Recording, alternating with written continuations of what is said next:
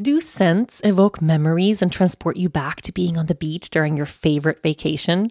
I know they do for me. Osea's Undaria algae body oil smells like summer or the beach in Aruba, bottled with all natural, uplifting notes of mango, mandarin, grapefruit, lime, and cypress.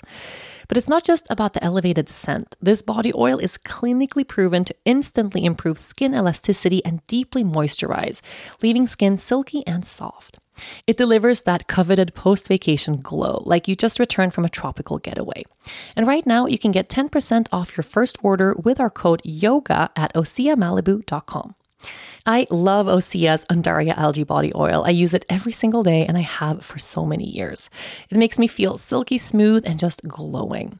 This body oil is rich but never greasy and clinically proven to instantly improve skin elasticity. It visibly firms your skin, leaving you more sculpted and toned. No wonder I feel so great after using it. But it gets even better. With Osea, you never have to choose between your values and your best skin. Osea's products are clean, vegan, cruelty free, and climate neutral certified. They are a women founded company that has been making seaweed infused skincare for over 28 years. So bring on summer. Get healthy, glowing skin for summer with clean vegan skin and body care at Osea. Get 10% off your first order site wide with code YOGA at OseaMalibu.com. You'll get free samples with every order and free shipping on orders over $60. Head to OSEAMalibu.com and use the code YOGA for 10% off. Welcome to a brand new episode of the Yoga Girl podcast, Conversations from the Heart. I am sitting here right now about to introduce our next guest for the show, and I'm just feeling so humbled and honored and in awe of this life. As you guys all know, I made a huge change in my life a couple of months back when I decided to change my entire day and begin getting up at 5 a.m. in the morning for two undisturbed hours for myself. And this is a change that, and I've explained many times on the show, really changed my life. Well, one of the people responsible for sparking this change in my life, for inspiring me to commit to this with discipline, is Robin Sharma. Chances are you've heard about Robin Sharma. Chances are you've read many of his books. Chances are you follow him online. If you haven't, I'm just so excited to introduce this amazing human being to you right now. Robin is a best selling author. He wrote The Monk Who Sold His Ferrari, which is a book I read a million years ago. The man has sold over 15 million books. He's one of the world's premier speakers on leadership and personal mastery. And he's the author of the book, The 5 a.m. Club, a book that really changed and transformed my life. I am so excited for you to tune into this conversation. It is so inspiring. So, everything you've ever wanted to know about rising early, why we should get up early, what's so special about 5 a.m., how to be kind to ourselves when we're going through challenging times, just like we are in 2020, how to really inspire long lasting change when it comes to our daily habits, and how to have a really good life. I really know you're going to enjoy this conversation. So, in just a moment, let's dive in. Well, welcome to the show. I want to start off and just say I am so grateful to the universe and to you that we are able to sit here talking right now. So thank you for for joining. Rachel, it's a pleasure and it's it's amazing what you're doing with your all the people who follow your work. So congratulations. Thank you. You know, I have been, I, I, read The 5 a.m. Club, which I really want to get into. It's a book I really feel changed my life. And I was sitting today just kind of holding the magnitude of how amazing it is that I, I, I got to read that book. It made a huge change for me. And now I get to sit here talking to you. So just in awe of that. This show is called From the Heart. So I would love to just begin, you know, in this moment, the way you are as you are from the heart. How are you doing? Wow. I think that's the first time anyone has started off a podcast interview with that question, but it's a great question. I appreciate it. I think I'm doing really well. I, I, I believe it's obviously a year of massive upheaval and, and great change. Even when we were trying to set up this call, you know, just making the connection was, and I, I think it's, you know, obviously our brothers and sisters on the planet are suffering. And if we didn't feel some of that collective trauma, then we wouldn't be human. So I think it's a hard year in that sense, seeing what's going on. And yet, I think if you look for the benefits, which I always try to do, then you know there are incredible growth opportunities this year, and I'm really looking for those to maintain my hope and to to use this year for my own healing and to use this year for my own growth and to use this year for my own philosophy to try to develop my own philosophy. Hmm.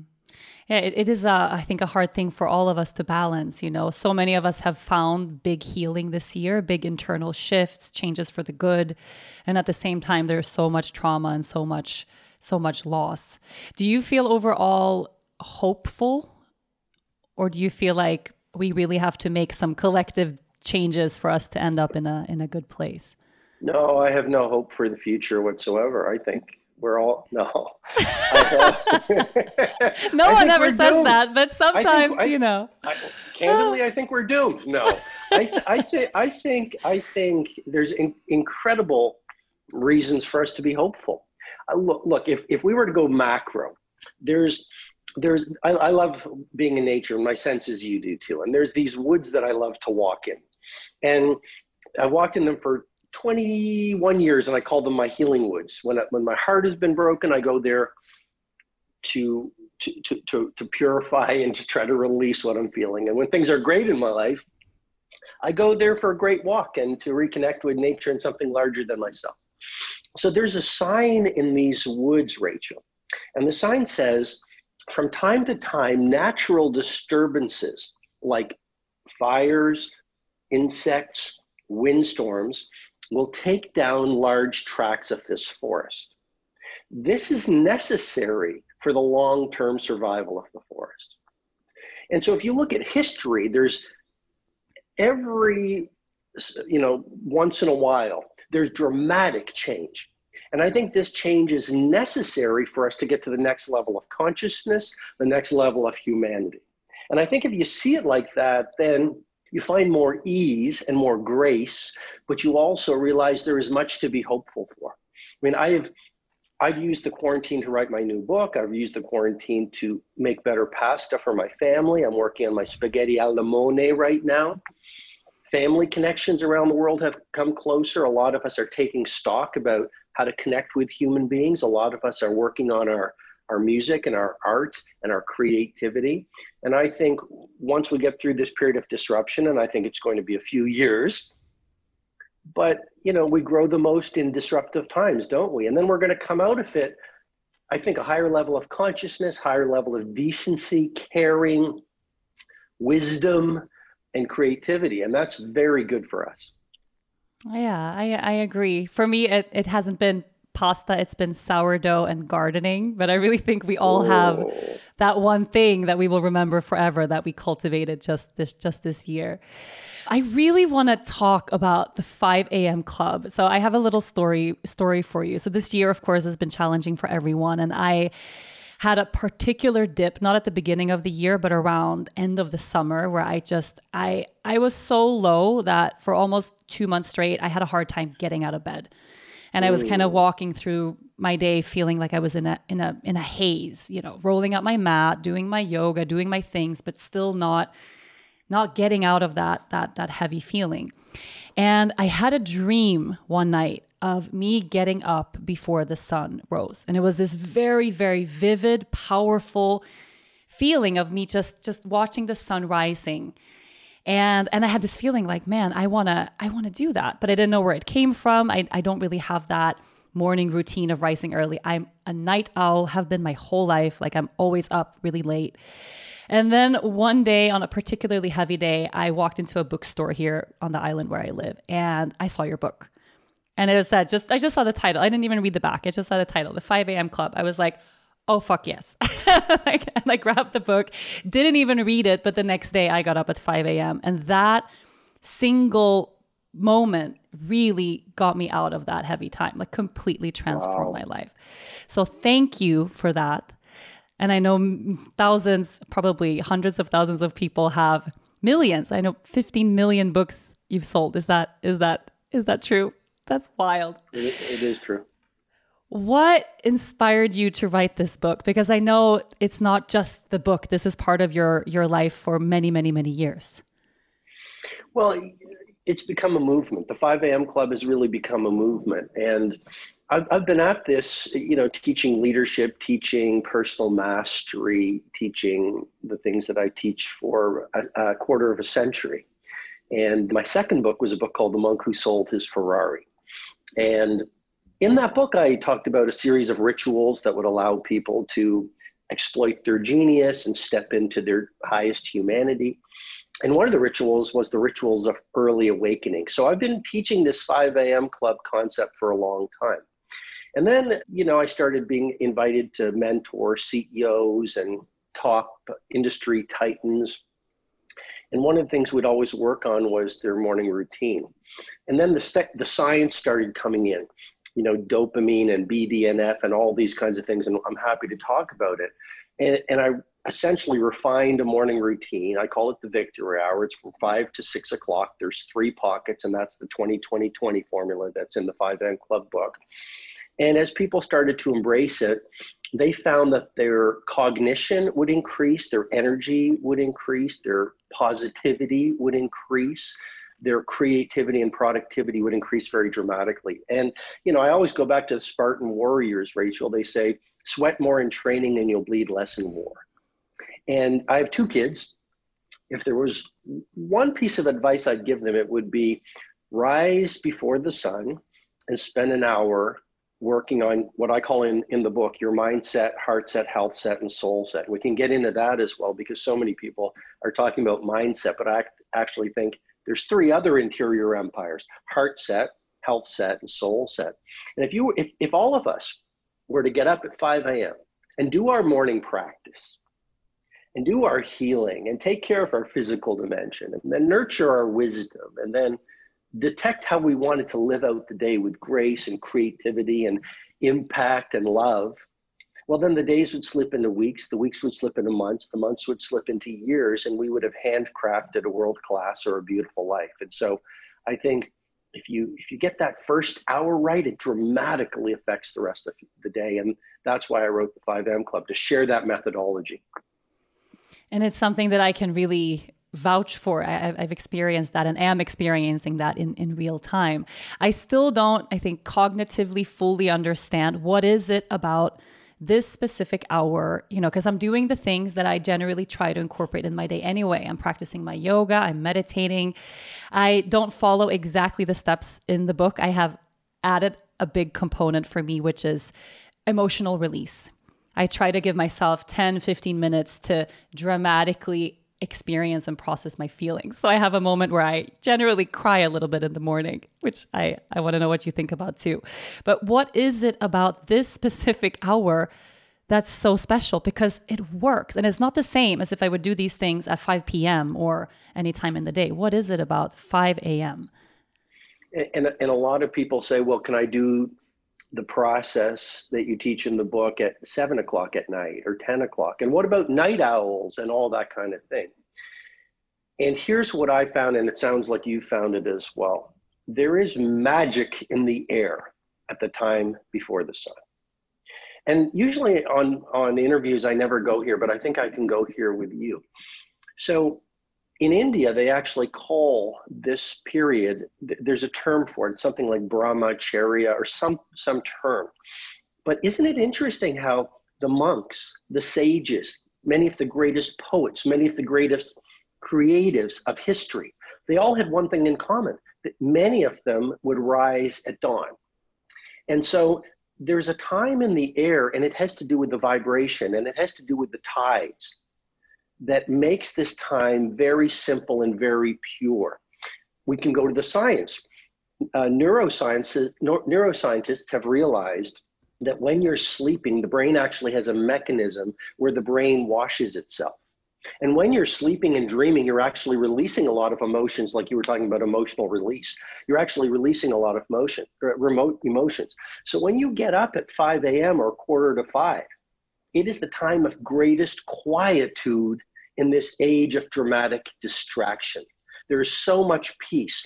Your mind, your, your brain has actually cleansed itself, and it's almost as if your heart and spirit have cleansed itself.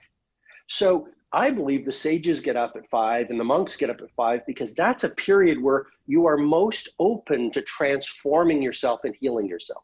There's, it's totally it. And I can feel it in my body, this feeling of there's something electric that that's going on in the, in the world. It's in the air. It's just this feeling that I, I can't replicate it if I do it at noon or 5 p.m. or, or at another time. So for for the many people listening, because I did a podcast about my morning routine and why this has changed my life, and the majority of questions that came in, some from people who were upset, like actually had a trigger you know, and I'm sure you've experienced this a ton too. Well, that might work for you, but I'm a night owl. There's no possible way I could ever do this. So it's it's it's it's just something for certain people. Is that true, do you think? Is it just, you know, people like you or maybe like me and it's not for everyone can anyone adapt this kind of lifestyle well i just look at, at all the people around the world reading the 5 a.m club and there's a line in the book which is all change is hard at first messy in the middle and beautiful at the end and so rachel if i say well you can start a business but I can't do it. I'm not the kind of person who can start a business. You can make amazing sourdough bread, but I just don't have sourdough bread making genes. And grandpa couldn't do it, and I guess I can't do it.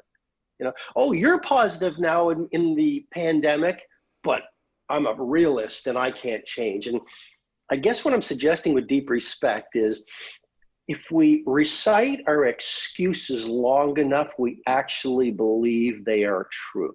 And transformation and healing and upgrading our humanity is a dangerous game because we must let go of the beliefs we believe are truth, the emotions we believe we must own the rest of our life, and the life that we were living before the transformation. And that really terrifies people. So it's mm-hmm. much easier to say, well, I can't get up early. I can't change. I can't run the morning routine Robin talks about in the book. I can't increase my health and fitness. I, and by the way, there is a part in the morning routine in the 2020 formula that is about emotional release.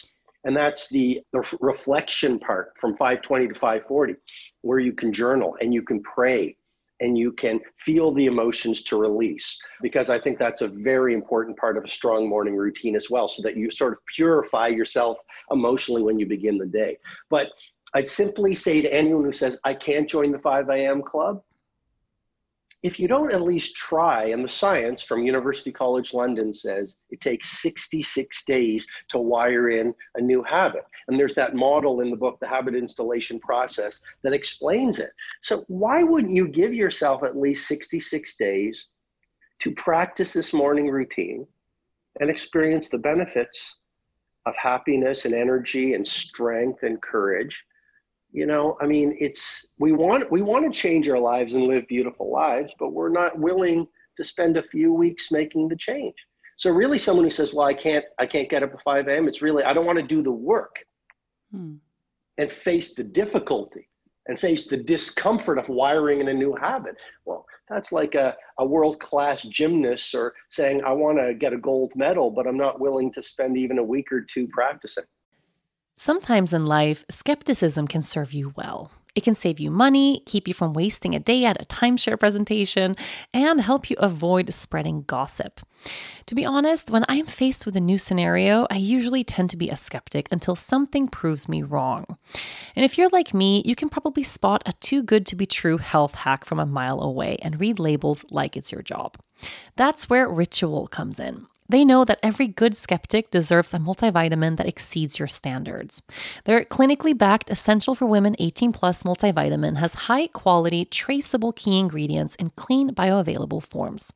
Take two delayed release capsules per day that optimize your body's absorption, and you'll get nine key nutrients.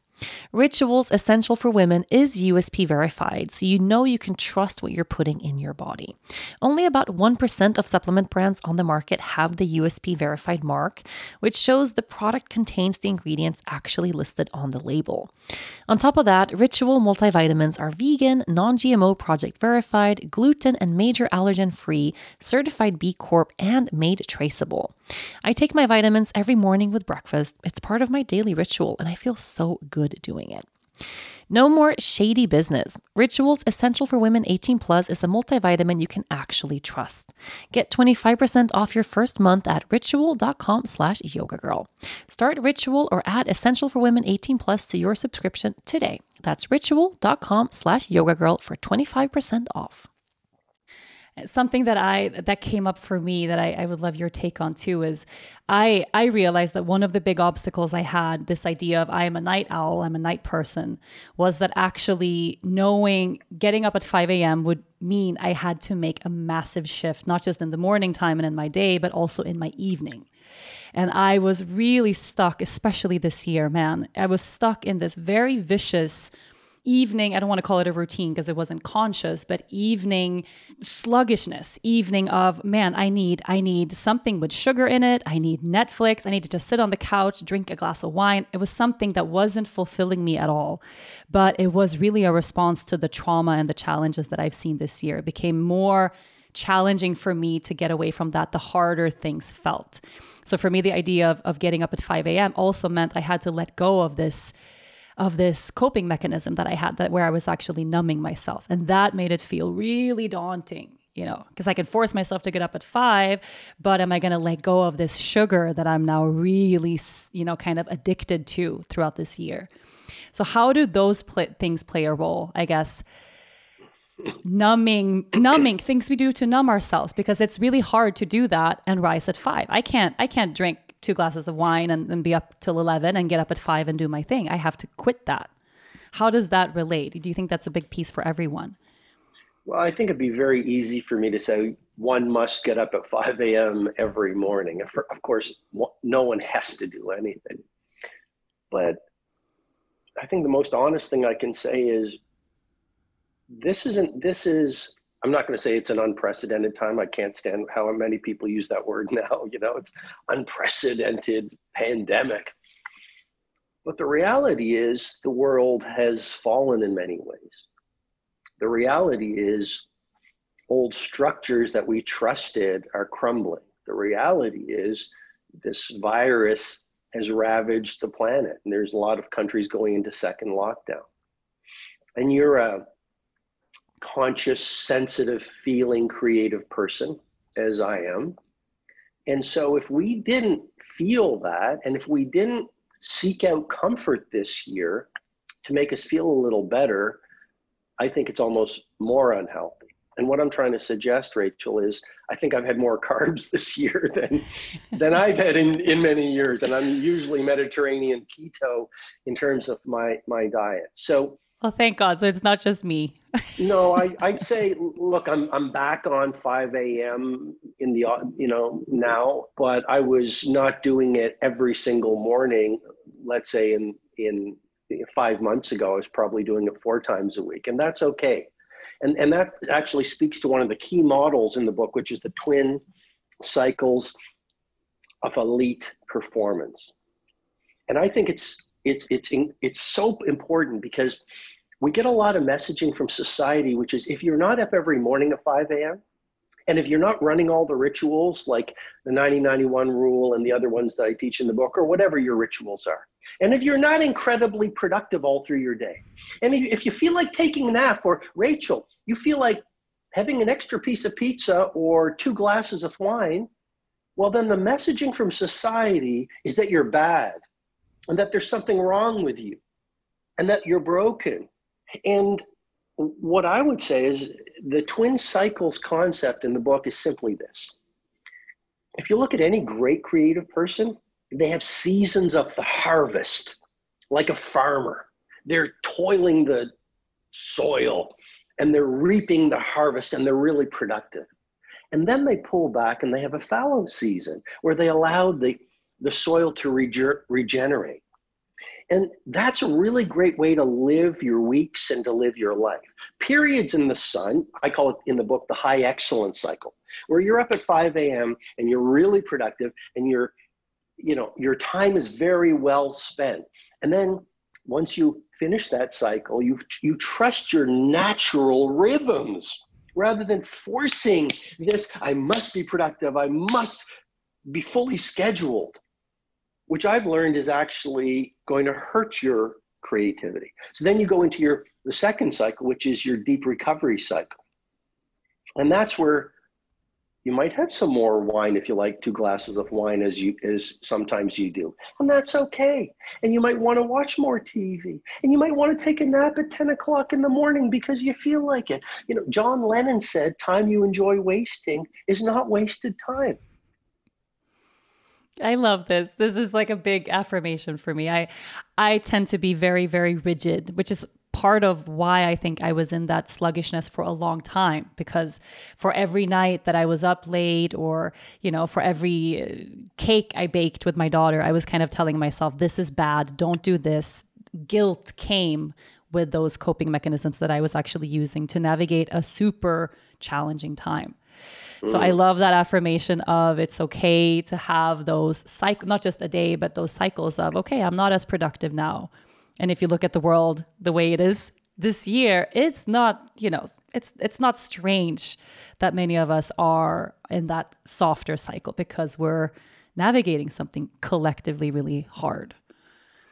We are, and I'm also saying that we must take time to do nothing to produce our masterworks.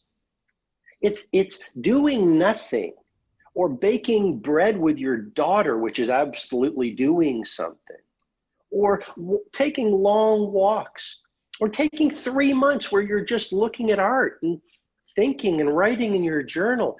That is necessary for your next level of creativity. I, I'm, I'm reading about this Indian artist. His name is, I believe it's MF, MF Husain. And I was in India I get there every few years, but I was in India 10 years ago, and this gentleman was walking through the hotel lobby in barefoot. And I said to my seminar partner, I said, wow, you know, this man looks really interesting. He said, yes, he's, he's called the Picasso of India. And I believe it's MF Husain. So I started reading, I believe, you know, a few days ago, I was just reading about this gentleman. And he talked about his work routine. And he said he would get up at, the, at sunrise so he might have been a member of the 5 a.m. club. And he said he'd paint in his studio for four or, four, four or five hours. And then the interviewer said, What do you do for the rest of the day? And you know what he said? I just loaf around. And he said, I think loafing around is really important to my art.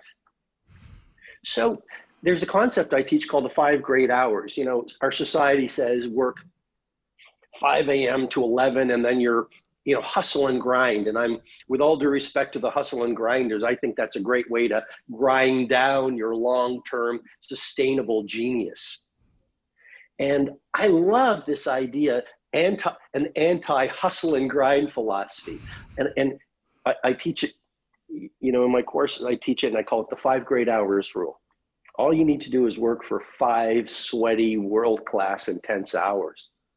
And then bake bread with your daughter. And then work on your gardening. Then do some yoga. Then scratch your stomach. Then look out and watch the sunrise. Then watch a great movie or you know i just watched this great documentary on steve mcqueen. And enjoy your life. And then you'll come back stronger and more interesting for your work tomorrow morning knowing how to speak and understand a new language can be an invaluable tool when traveling meeting new friends or just even to master a new skill but it's not always simple when you're bogged down by textbooks and structure classes. That's why so many people trust Rosetta Stone. Rosetta Stone is the most trusted language learning program, available on desktop or as an app. It truly immerses you in the language you want to learn, like Spanish, French, Italian, Chinese, and more. You won't just be studying English translations. The Rosetta Stone intuitive process helps you pick up a language naturally, first with words, then phrases, then sentences. Don't put off learning that language. There's no better time than right now to get started. For a very limited time, listeners can get Rosetta Stone's lifetime membership for 50% off. Visit rosettastone.com slash rs10. That's 50% off unlimited access to 25 language courses for the rest of your life. Redeem your 50% off at rosettastone.com slash rs10 today. I, I adore this. I adore this concept. I know it is increasingly challenging for people to to feel like it's okay to loaf around when we spend so much time on social media watching other people hustle and grind every day you know and there are those people out there who that's what they share every day is go get it go get it. And then every time i'm not getting it i feel like everyone is i'm missing out. Everyone is more productive. Everyone is getting more things done. How do you feel around especially around the, the 5 a.m morning routine of course being a technology free space but in general around how much time we are spending on these devices is it helpful is it still inspiring is it challenging what's your take I, th- I think it's I think it's incredibly well. Let, I would say it this way. I would say social media is an extraordinary servant, and it's a brutal god. And what I mean by that is, look at you. You know, you're you're using social media. I'm using social media to add value to build relationships. I think it's extraordinary. You know, I've got my phone here in front of me and we're talking, and millions of people are going to watch this episode. And that is an incredible thing to celebrate. You know, incredible. You can build an entire business with a $400 phone. You can change the world with a phone. You know, if you do the right dance on TikTok. No, if you deliver con- content maybe even a one hour webinar, you could influence and transform millions of lives. It's a beautiful time. You know, social media is incredible. But there's a lot in the 5 a.m. club about how to manage digital distraction. And in, in, in the book, I call them sheeple. We've, we've shifted from people to sheeple. And so it's, it's a, it's a terrific servant if you use social media and digital technology to serve your mission, to serve your desire to be a humble servant of as many people as possible. But it is a brutal God. And I, I actually would say I think most people have become addicted to their devices. And there's a line in the 5 a.m. Club which is an addiction to distraction is the death of your creative production. Because if you're checking your phone not only at 5 a.m., but through the day, you'll never get into flow state. And there's a model in the book called transient hypofrontality, which explains that every human being is built for genius. And this is scientific. And it, it speaks to the flow state that Mihaly Csikszentmihalyi from University of Chicago first coined, which is the state where we're not in beta or alpha, but our brainwaves go down to theta. And we all can access this state. But most of us are so in the world and we're so distracted that we never get into the stillness, solitude, and silence that allows us to hear the silent whispers of our internal genius. And so, you know, one of the secrets of genius is isolation. You've got to get away from your phone, but you've also got to get away from the world if you want to do master work that changes the world. I'm, I'm finishing my new book now. I've got my copy edited manuscript right here. And a lot of this work I've done in, in complete isolation. And it's not just because we've been in lockdown because of the pandemic, but I literally found places where I could lock myself away from technology and people for long stretches of time. And I think if you look at any artist, they all use strategic isolation to, to, to to do their best work and to access their magic because you can you can change the world or you can be in the world but i don't think you can do both we spoke a little bit just before starting this episode about human design and that we both share you're a manifesting generator and I'm a manifester. And the first thing I learned about the manifester part of human design is this massive need for isolation and solitude. Mm and it's it's it's it's rare i think i think a lot of people are feeling really isolated especially this year like we don't have the the heartfelt human connection vulnerability intimacy that we crave but at the same time we are surrounded by people by distractions by stuff constantly and all the time. If we don't have that ability, like I'm thinking of myself, I have a three and a half year old, it's extremely challenging for me to get that alone time. And that the dream of like, oh, I want to go into the woods, get a cabin, and just be alone for a while. But right now in my life, it's not possible. How can we carve out that space for ourselves so we can access that that genius that we all have inside? It's a great question. I would say with a three and a half year old daughter, it, it, might not be that time that you can get the cabin in the woods, but it'll come for sure. I would say, of course, no surprise, I'd say at 5 a.m. And, you know, if she's not up, but my guess is, my guess is she's probably sleeping at that time. So at least give yourself from five to seven or train yourself to get up from four at four to six while she's sleeping to give yourself those two hours. And then again, people would say, well, four o'clock, three in the morning, that sounds bizarre. Well, it sounds bizarre because it's a foreign idea. But the internet was a foreign idea. Tesla was a foreign idea. A woman or man on the moon was a foreign idea. So I think if you look at the world builders, they're contrarians. And you don't, I, I don't think you, you want to think like most people think. And so getting up at 3.30 is a wonderful time to get out. And that might mean you have to go to sleep at eight o'clock to get your seven hours because science has confirmed the number one way we reduce our lives is sleep deprivation. The 5 a.m. Club concept is not about sleep deprivation, but maybe you just have to, for the next few years, go from 3.30 or 4 in the morning to 6 in the morning.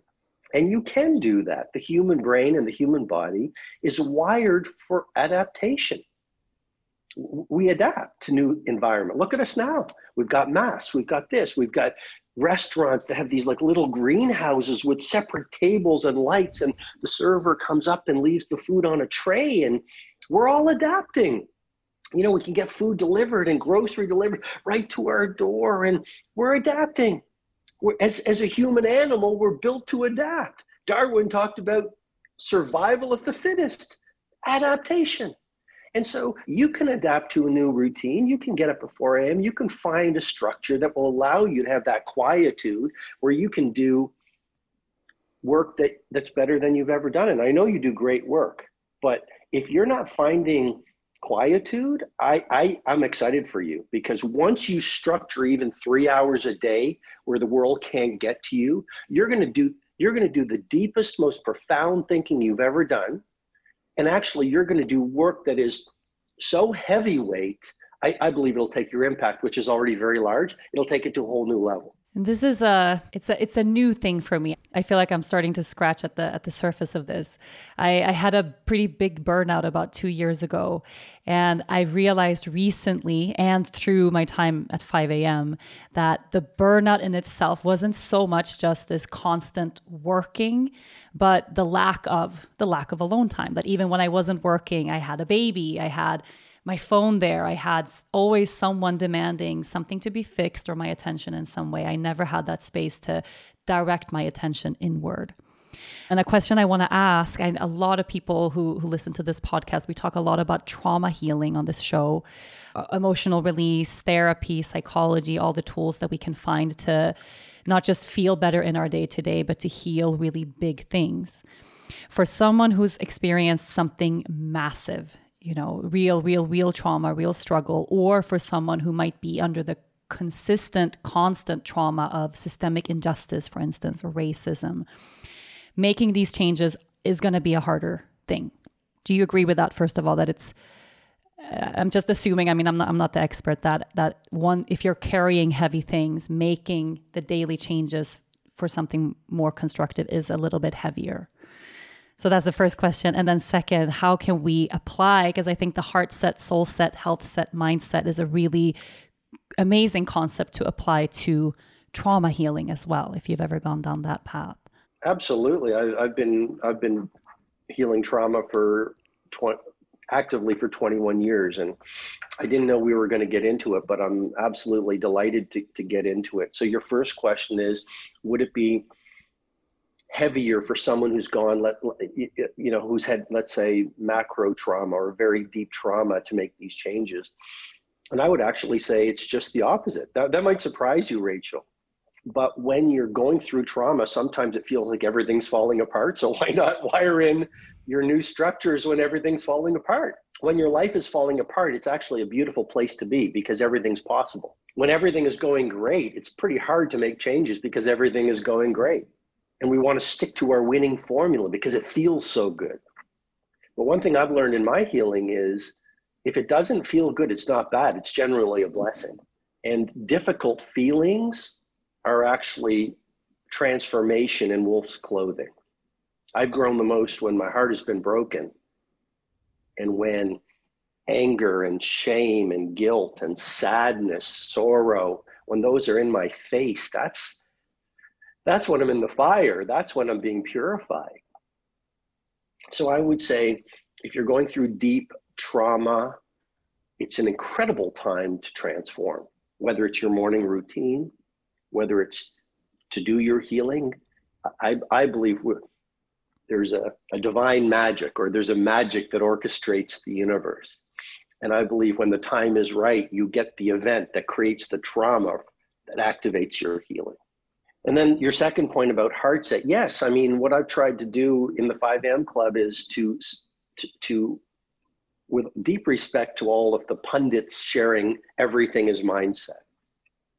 That never felt right to me because I'd read the positive thinking books and work on affirmations and visualization and reordering my belief system. But what about the pain I was feeling? And that's why, you know, a lot of these positive thinking books have been written by men. And I never understood it, Rachel. Like, if I'm going through a hard part of life and I'm like I'm in my solar plexus, I've got all this sadness, I'm supposed to do some after affirmations to feel better. That that doesn't feel right. That's like swallowing the trauma, which is going to come back to bite me with dis-ease later on. And so that's why over the past 15 years, I created this four interior empires model in the book mindset, but that's only 25%, heart set, which is your emotional life, health set, which is your physicality, and soul set, which is, is your spirituality. And I believe in my curriculum, those four inner empires are what you want to work on at 5 a.m. every morning your intellectual life, your emotional life, your physical life, and your spiritual life. And those four interior empires, if properly cared for, will produce extraordinary gains in the way that we live and exist in the world, the way we interact with other people. This episode is brought to you by Progressive Insurance. Whether you love true crime or comedy, celebrity interviews or news, you call the shots on what's in your podcast queue. And guess what? Now you can call them on your auto insurance too with the Name Your Price tool from Progressive. It works just the way it sounds. You tell Progressive how much you want to pay for car insurance, and they'll show you coverage options that fit your budget. Get your quote today at progressive.com to join the over 28 million drivers who trust Progressive. Progressive Casualty Insurance Company and Affiliates. Price and coverage match limited by state law. And for someone listening right now going, okay, I'm in that place, you know, I've had this immensely challenging thing happen in my life. Is there one of the four that you suggest going for to sort of propel you to get more activated and find that motivation to rise early? Is there one of the four that's more important when it comes to to healing? I think I'd answer it this way. I'd say all four are important because you can have emotional healing so that you're releasing the rep- repressed energy, which is incredibly important in healing trauma. But if you have belief systems, for example, that are of scarcity and you can't make money or people are bad or I'm not a genius at heart or I can't transform my life, those belief systems will sabotage the emotional healing. If you if you heal the mind, the mindset and the heart set, but your health set is, you know, you have inflammation and you have a weak immune system and you have no energy because you haven't taken care of your physical dimension, you're going to sabotage the other two. Similarly, with soul set, the fourth interior empire, if you haven't taken care of your spiritual life, so you're okay with death and mortality, and you if you haven't connect with the force that rules the world, and, and have that trust and faith, which is I'm going through trauma or I'm going through a pandemic, or, but all is in order, and we're being led to a better place. Well, then you're, you're still not going to live with grace. So I think all four of those are important. But if, if you're if you're dealing with trauma specifically, I think what I call heart set is most important. And using prayer and maybe hypnotherapy and you know all the different techniques of emotional healing are extraordinarily valuable. And you know, like I said, I, I I've done my own healing for over two decades emotionally as well as the other dimensions. But it's it's transformed my life. It's been the hardest, most dangerous, most beautiful thing I've done to build intimacy with my feelings and try not to judge sadness as worse than wonder. Hmm. Mm, and that's such a lifelong, beautiful, heartbreaking practice. Yeah. I found just now, just listening to you, that for me to access that place, that heart set practice of feeling my feelings, processing my feelings, really having them release from my mm-hmm. my physical body, I need to tap into the health set of movement. So usually, what I do in the morning, the first thing I do like I, I, I, go into my space which is where i'm sitting right now and i put on the most amazing song i can think of and i dance until i cry that's my first thing that I that I do. And I feel like it's it's this beautiful transition of dropping into the body so I can tap into the heart. But without the body it's hard for me to to arrive there. So I, I think they all really intertwine. Yeah that's interesting because I've heard people say that and I've never understood it. Maybe it's women being different from men in that respect. Or maybe it's just me. But when I do my emotional healing it's not moving is incredibly important. And what I often do is I'll get up at these days I get up around four, especially when there's a full moon. I don't know what happens to you when there's a full moon, but it plays some some some interesting games. So I'll get up at four, and I'm just wired. You know, I don't. It, you know, there's a lot of cycles this year, aren't there, with the energy? Tons. Wow. Okay. Yeah. And and what dreams we've been having? No. Crazy. You know, what I'm, you know what I'm speaking of. It's like, and then we wonder why we're we don't have all this energy during the day. You've lived an entire 40 year life while you slept, my friend. Of course, you're going to need a nap at 11 o'clock. You were battling Spartan warriors in ancient Greece for four hours in the night. Um, but what I do is I get up at four and I just lay in bed and I lay on my back because then I don't go back to sleep. And I just lay there and I process. And I'll sometimes I'll verbally pray to spirit. So I, I can become the kind of man I want to be and have the impact I wish to have. Sometimes I visualize. Sometimes if there's heaviness in a part of my body, and I think you know exactly what I'm talking about.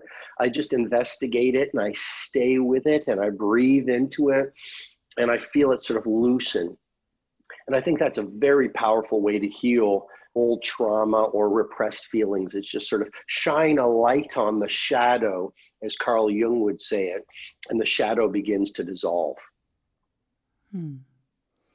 Yeah, I, I think you are right in terms of there being a, a difference. Maybe between w- women and men i don't want to generalize but my husband is the same way. He he does process in quiet.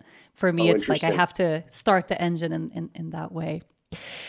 I like to end every podcast whenever i have a guest on by asking the same question. How can all of us listening all of us present here with you right now be of service to you today? Well truthfully, I'd love it if if all of your followers read the 5 a.m. Club book. I spent four years of my life on it, and I the philosophy and the methodologies really they work. It's not it's not a motivational book, you know. And I think a lot of people are looking for tools that work and ideas that work and that create real transformation. And I'm not going to suggest transformation happens in a day, but transformation that can happen for a human being. So I would say number one, read the 5 a.m. Club book or listen to the audiobook, which is on Audible, which a lot of people are enjoying. And then I'd say number two, to be of service to me, uh, do your own do your own work. I, I think if each of us would only rise at 5 a.m. and spend an hour working on our mindsets, heart sets, health sets, and soul sets, day by day, we would become braver, stronger, more loving, decent, creative, productive people. And we would bring more light into the world. And we would be more polite to people on the street. And we would do work that was meaningful to our hearts. And we would be kinder to our family. And we would live life with more decency just by doing our own work and that would be helpful to me, and it would be helpful to you and your daughter, and it would be helpful to the whole world. You see, Rachel, I think it's very easy to say we wish there were great leaders on the planet now, like the Mandelas and the Mother Teresa's and the Gandhis and the MLKs. But I think the real ticket is for us to build intimacy with our own native he- heroism. And if the whole world, if all of your followers, your millions of followers, would do that, we would transform this world very, very quickly. It's a very empowering thing to hear. Sometimes I think we are waiting for we're waiting for the next next Mother Teresa, next Mandela to come and and change the world, but we all have that possibility inside in this moment and every day. Thank you so much for joining me on the show. I appreciate your teachings so, so much. So much gratitude. Thank you. Keep on changing the world, Rachel. It's been really fun. Thank you so much for listening to this week's episode, and a huge thank you to Robin Sharma for joining me on the show. If you enjoyed this episode, make sure you listen and subscribe to other great episodes of the Yoga Girl podcast, Conversations from the Heart. You can find all of them on yogagirl.com, on Apple Podcasts, Spotify, or wherever you normally get your shows. Don't forget to leave a review while you are there. Thanks to everyone at Cadence 13 for their production work, and of course, thanks to my sponsors. Please support them the way they support this podcast. I'll see you next week.